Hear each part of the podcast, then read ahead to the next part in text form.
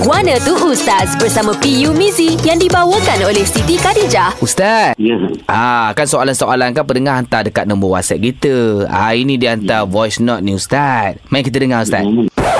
Sketch beberapa minggu yang lepas tentang menyusu anak.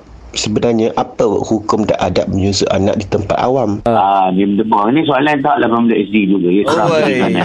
viral, viral. Ini soalan Menyusukan viral. anak ni bagus. Ya, menyusukan anak ni bagus. Itulah tanggungjawab ibu nak besarkan anak supaya Hmm. sihat semua kan. Tapi kalau menyusu di tempat awam ni kena tengok dah. Walau kalau tempat awam tu tak ada orang. Kategori tempat awam tu dekat padang permainan, tepi Hmm. pantai kan. Ah, kalau dekat komplek membeli belah, tempat orang orang awam lagi. Tapi kalau tempat awam tu kosong tak ada orang. Contohnya kita dekat semua mall, mall tu buka pukul 10. Hmm. Pukul 9 sampai ada dengan isteri. Jadi orang tak ada. Anak suruh anak silakan. Tak ada orang nampak. Hmm. Tapi kalau di tempat awam terdedah pada penglihatan. Ya, orang lain boleh apa, menyebabkan isteri apa aurat isteri terdedah, hmm. ternampak kan. Hmm. Jadi maknanya kena elakkan.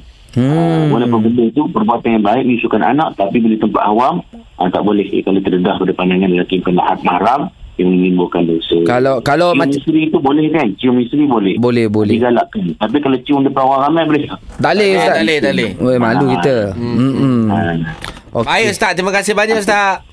Okey sama. Guana tu Ustaz bersama PU Mizi yang dibawakan oleh Siti Khadijah. Setiap momen yang dilalui cuma pinjaman sementara. Yang kekal hanya kenangan indah bersama. Jangan lupa hadiahkan Siti Khadijah dalam setiap momen indah bersama. Layari sitikadijah.com